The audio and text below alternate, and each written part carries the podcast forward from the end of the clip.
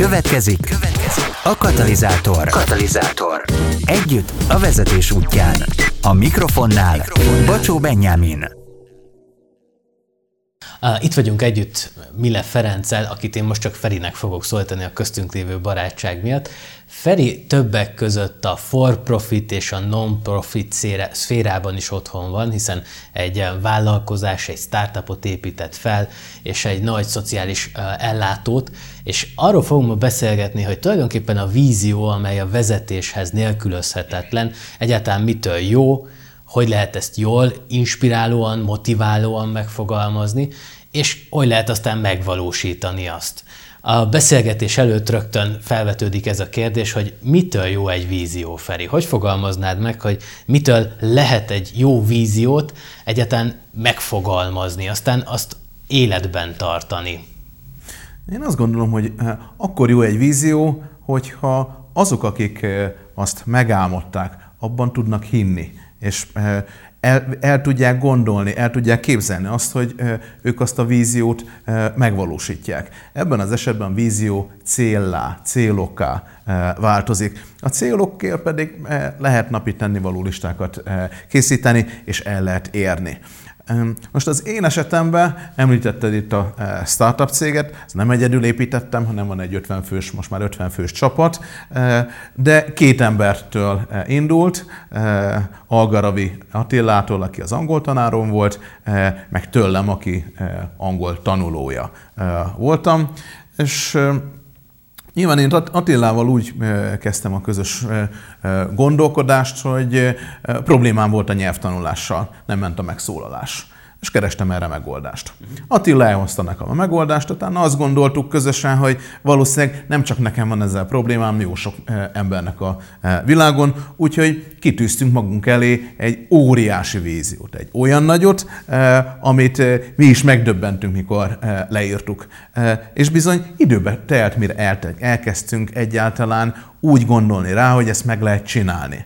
Ez a vízió a Xeropan esetében, eh, mert ugye a startupot eh, így hívják, eh, az volt, hogy mi 100 millió emberhez szeretnénk a szoftverünket eljuttatni, és azt szeretnénk, hogy 10 millió ember fizessen érte.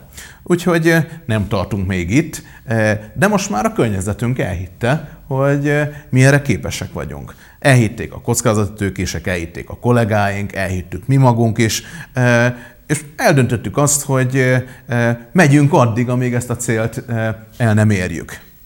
Azt mondtad, hogy az elején csak ti hittetek ebben a vízióban, vagy ti ketten. Talán ez a legnehezebb része a víziónak, amikor az emberben megszületik az ötlet, meg talán a legsérülékenyebb is, nem? Amikor így benned megfogalmazódik, te már elkezdesz hinni benne, elkezded látni, hogy mi lehet ebből az ötletből, hogy lehet ezt szépen felnöveszteni, vagy hogy lehet ezt szépen megmutatni másoknak is, és aztán kell keresni olyan embereket, akik mellénk állnak. És ezért szerintem nagyon fontos az, hogy a víziót jól fogalmazzuk meg. Te hogy csinálod ezt? Tehát, hogy hogy tudod lelkesíteni az embereket? Milyen gyakran kell egyáltalán ezt a víziót újra és újra elmondani? Mondjuk a Xeropan esetében, hogy 100 millió emberhez el fogjuk vinni a, azt, hogy, hogy a lehetőségét megkapják annak, hogy nyelvet tanuljanak. Uh-huh. Ez része a beszéd témáinknak. És elképzeljük, hogy milyen érzés lesz az, amikor ott vagyunk a célnál, amikor már megcsináltuk. És egy kicsit olyan paradoxnak tűnik, de onnan tervezünk visszafele. Tehát fejben már megvan a megoldás, fejben már megvan a 100 millió letöltő, a 10 millió előfizető, érezzük azt, amit érzünk, és ebből az érzésből indulunk el visszafelé, hogy vagy mit kell érte tenni. És én azt gondolom, hogy egy, egy jó víziónak kitisztítja az utat magunk előtt kinyitja az ajtókat, és az, ami addig lehetetlen volt, az lehetségessé válik. Talán ebben van a kulcs. Én azt látom egyébként, hogy rengeteg tehetséges ember van Magyarországon. A legnagyobb probléma az az, hogy kevés embernek, kevés vezetőnek van igazi célja, ami igazán lelkesít. Amit, amit, amitől azt érzi, hogy mikor lefekszik az ágyba, akkor is azon gondolkozik, hogy na hogyan lehetne, miként lehetne. Amikor fel kell, akkor is az az első gondolata. És dolgozik érte kitartóan, évekig A Xeropan esetében gyakorlatilag 8 évbe telt, mire idáig elértünk.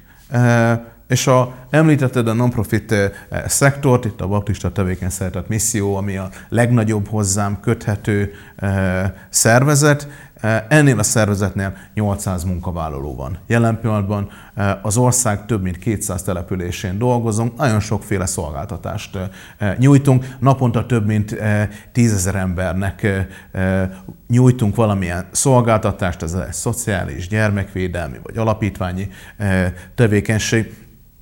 Ott az volt a célunk, hogy egy országos rendszert hozzunk létre, és olyan szolgáltatásokat dolgozzunk ki, olyan szolgáltatásokat nyújtsunk, amelyeket a szüleinknek is szívesen adnánk, szívesen nyújtanánk ajánlanánk. Azt mondtad az előbb, hogy Magyarországon sok tehetséges ember van, akik mégis valamilyen módon ezt a tehetséget elvesztegetik, hogyha nagyon egyszerűen akarnám megfogalmazni. Én, én azt gondolom, meg ez egy nagyon fontos, hogy te mit látsz erről, hogy nem az van itt, hogy lehet, hogy tehetséges az ember, de ahhoz nagyon nagy bátorság kell, hogy valaki fölvállalja ezt az ötletet, vagy, vagy kiálljon egy vízióval, és azt mondja az embereknek, hogy na gyertek utánam, akkor erre fogunk menni. És pláne meg most a pandémia idején, amikor tapasztalhattuk ezt, hogy a, a munkavállalók, most akár a BTS, akár a Xeropan esetében, vagy akár más érdekeltségeidnél, különösen is várják azt egy vezetőtől, hogy irányt mutasson, hogy mondja meg, hogy merre van az arra.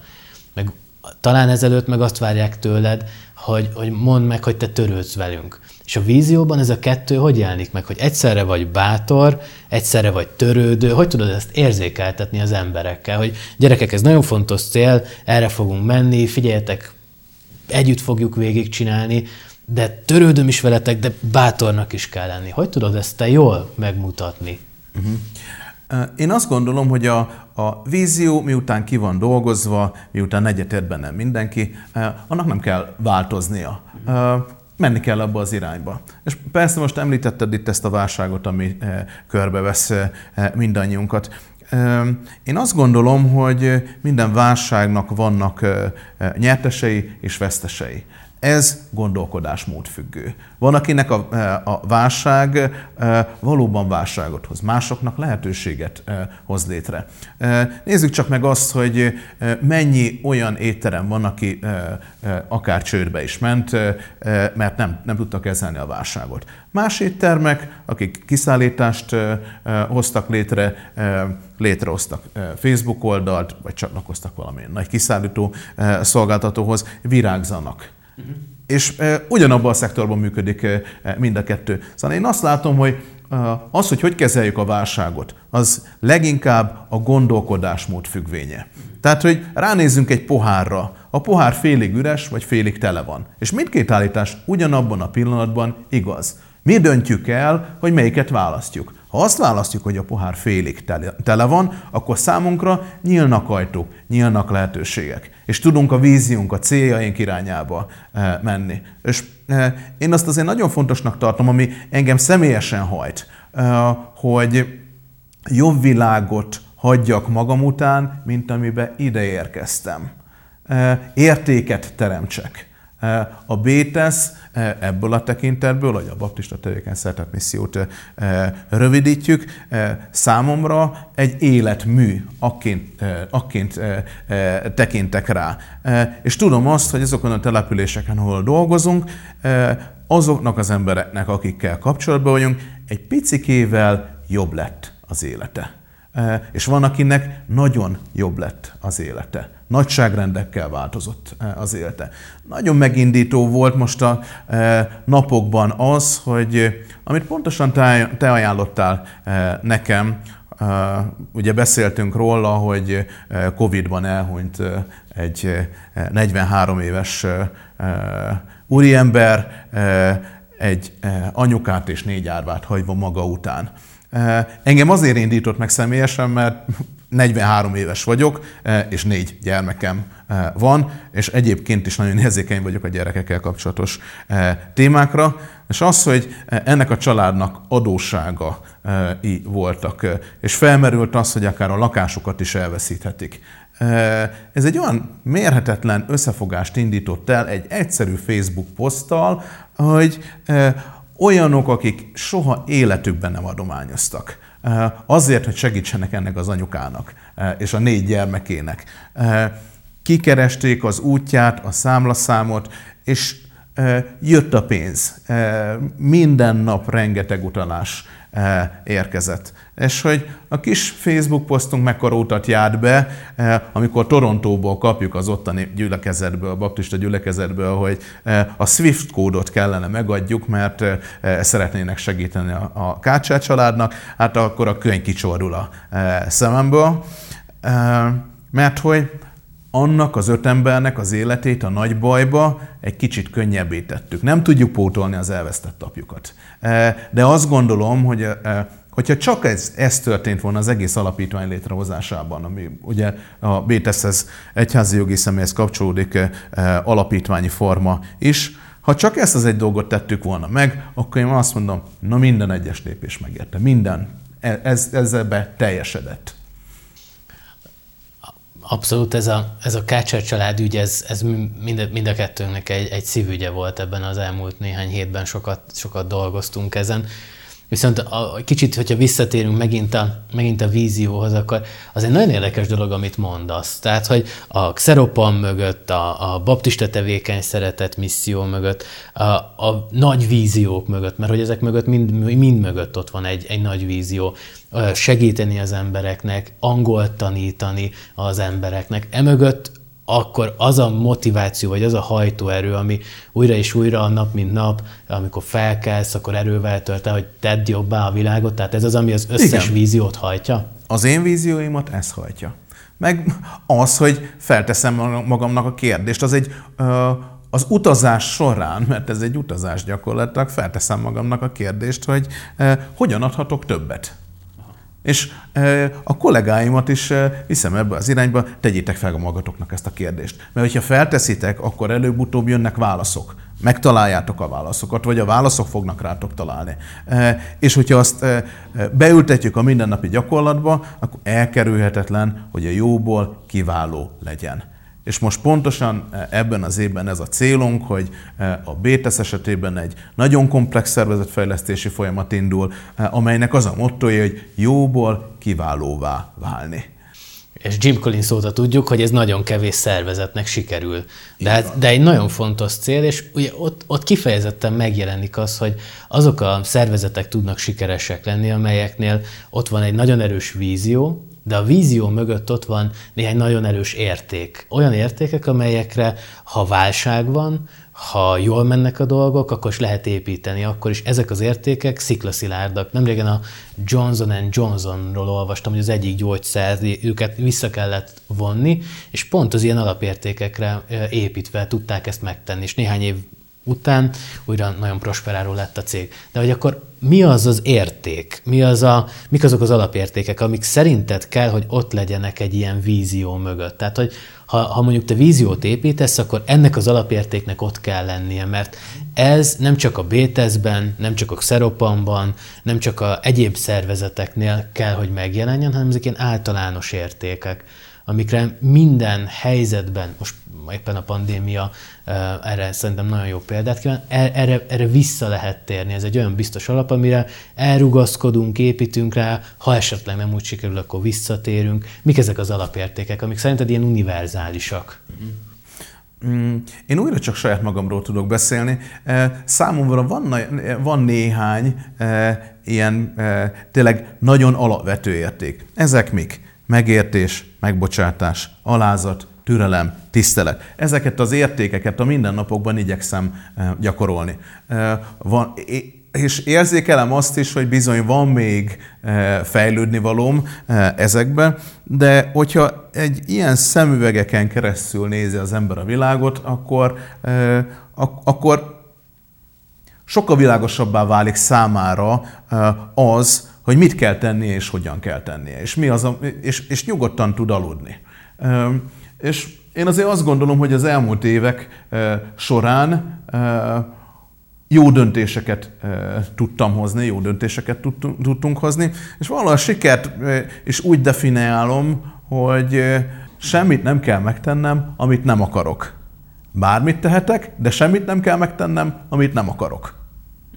Ez bizonyos fokú szabadságot is jelöl számomra. Meg függetlenséget. És függetlenséget, így van. Hogy azt tehettem, amit szeretnék, de nem Azt kell... tehetem, amit szeret, szeretnék, és semmit nem kell megtennem, amit nem akarok. Uh-huh. És akkor ez a szabadság, ez egy nagyon fontos alapérték is, mert a vízióhoz ahhoz kell egy bizonyos döntési szabadság, hogy tudjam, hogy mikor kell alkalmazkodni, meg hol tehetem ezt meg. Szerintem egy nagyon fontos kérdés, hogy a víziót azt át kell ültetni a gyakorlatba. És a legtöbb szervezet, akár for profit, akár non-profit, akár egyházi szervezetről beszélünk, valahol ott szokott megbicsaklani, hogy ezt a jövőképet ezt nem sikerül átültetni a valóságba. És marad egy ilyen nagyon jól hangzó küldetés, nyilatkozat, vagy stratégia, ami írásban tök jól mutat, és nagyon hangzatos szavak szerepelnek benne, de valahogy ezt nem, nem sikerül átvinni a gyakorlatba. Mivel dolgozunk együtt, látjuk, ismerjük egymásnak a tevékenységét is, azért az egy nagyon pozitív dolog veled kapcsolatban, hogy igyekszel a víziót, azt, azt mindig ilyen napi szintre átültetni. Hogy lehet ezt jól megtenni? Tehát hogy lehet a víziót a megvalósítás irányába lépésenként elvinni? Mi az, amit szerinted mindenkinek érdemes, amikor a víziót megfogalmazta, utána megtenni, hogy az, az, az valóra válhasson? Igen. Azt gondolom, hogy eh, bármilyen vízió eh, annyit ér, amennyit teszünk érte. És eh, gyakorlatilag le kell bontani egy víziót napi szintű cselekvésekké, automatizmusokká. És az kevés, hogy én dolgozom a, a, vízióért. Az kell, minél nagyobb egy, egy vízió, annál nagyobb csapatra lesz szükség, akik mellénk állnak, akiknek a vezetőivé válunk. És ha pontos a miért, akkor fognak jönni a, a hogyanok. És e, ebben tudunk gyakorlatilag egy közös nevezőt létrehozni a, a csapattal együtt, és nyilván mindenkinek máshoz van tehetsége. Én nem vagyok jó a jogszabályokban, de van olyan csapattag, akinek ez az erőssége. Nem vagyok annyira jó a könyvelésben, de van, akinek pont ez az erőssége. Stratégia alkotásban abban nagyon erős vagyok, másoknak, akik, akik mondjuk éppen a jogszabályokkal foglalkoznak, nem ez az erősségük. És azt tartom fontosnak, hogy ezek mint egy komplementer kiegészítsék egymást hogy megtaláljuk azokat az embereket, akik a, a vízió eléréséhez szükségesek. És ugye beszélünk arról, hogy nagyon változik a világ, gyakran változnak a körülöttünk lévő események. Nagyon gyakran, szinte naponta újra kell terveznünk a, a dolgainkat. És mostanában találkoztam egy érdekes gondolattal, hogy vajon ki él túl a legerősebb, vagy a legokosabb. És gyakorlatilag egy tudományos kimutatás, egy tudományos kutatás kimutatta, hogy nem, egyik ők se, hanem az, amelyik a leggyorsabban alkalmazkodik. Ez igaz a biológiába, igaz a cégekre, igaz a, a, a különféle társadalmi struktúrákra.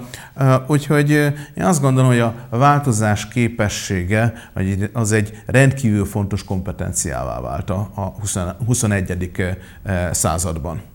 Szervezetként ez a, úgy szokták megfogalmazni, hogy tanuló szervezetté válni.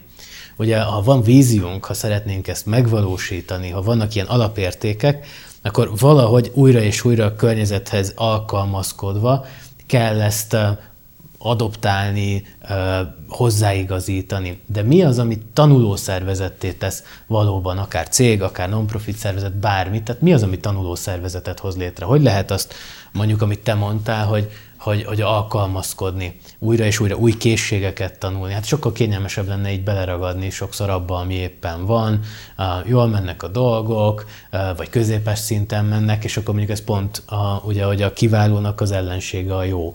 De hát hogy lehet mégis tanulószervezetet építeni? Uh-huh. Uh, nagyon sokan hátradőlnek, amikor a dolgok jól mennek. Uh, én pont ellentétesen gondolom. Amikor a dolgok jól mennek, akkor kell megkettőzött erővel dolgozni, hogy ezek minimum így is maradjanak. Vagy még jobbá váljanak.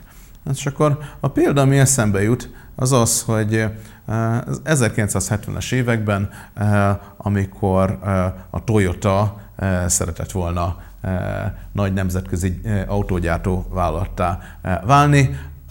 A japán autó egyenlő volt a megbízhatatlan autó és a roncsautó kategóriával.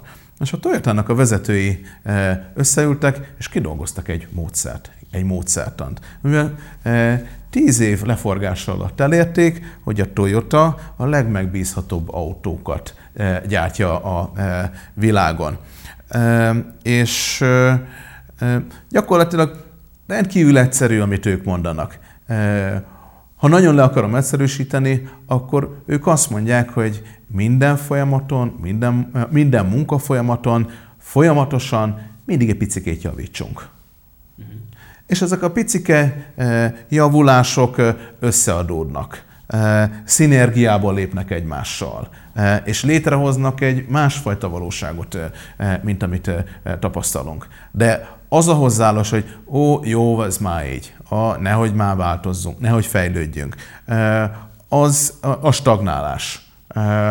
Stagnálást hozzá el egy szervezet életébe. Ha egy szervezet elkezd stagnálni, akkor nem kell eltelni sok időnek, elindul a visszafejlődés. A visszafejlődésnek a vége pedig az, hogy a szervezet vagy az a cég megszűnik létezni. Én így gondolom. Tehát, hogy valójában afelől dönthetünk, és ennek egy tudatos döntésnek kell lenni, hogy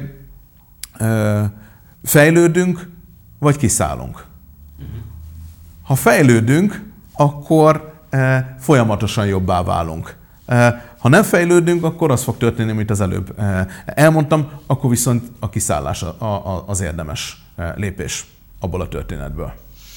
Van egy ilyen mondat, amit így szoktak bármilyen szervezetnél idézni, akár egyházi, akár non-profit, akár for-profit szervezetnél, hogy mi a szervezet utolsó mondata, ilyen híres utolsó mondatok, és azt szokták mondani, hogy egy szervezetnél az utolsó mondat az így szól, hogy mi mindig így csináltuk. és akkor, és akkor ez, ez valószínűleg már a végét jelzi valaminek. Azt gondolom, hogy nagyon fontos az, amiről beszélgettünk, vízió, megvalósítás, azok a praktikus dolgok, amiket mondtál, hogy hogy lehet ezt napi szinten, akár egy hosszabb folyamatot, részfolyamatokra bontani, azoknak a részfolyamatoknak a fejlesztésén dolgozni, akár ahogy a Toyota példáján keresztül mondtad. Nagyon köszönöm ezt a beszélgetést, nagyon, nagyon jó volt, és kicsit, kicsit közelebb kerültünk hozzád is a gondolkodásmódodhoz, meg azt gondolom, hogy nagyon hasznos volt, mert olyan általános igazságok is elhangzottak, amiket mások is tudnak alkalmazni a vezetés témájában. Úgyhogy nagyon szépen köszönjük azoknak, akik itt voltak, és akkor nem sokára találkozunk. Köszönöm a meghívást. Köszi, Feri. Ez volt, ez volt a Katalizátor. Együtt a vezetés útján. Katalizátor. Ha jobb vezetővé válsz, mindenki nyer. Mindenki. Találkozzunk legközelebb is. Köszönjük a figyelmedet. A felvételt készítette az Őszinte Pillanat. www.őszintepillanat.hu A műsorszám gyártója a Baptista Podcast. Baptista Podcast. Neked szól.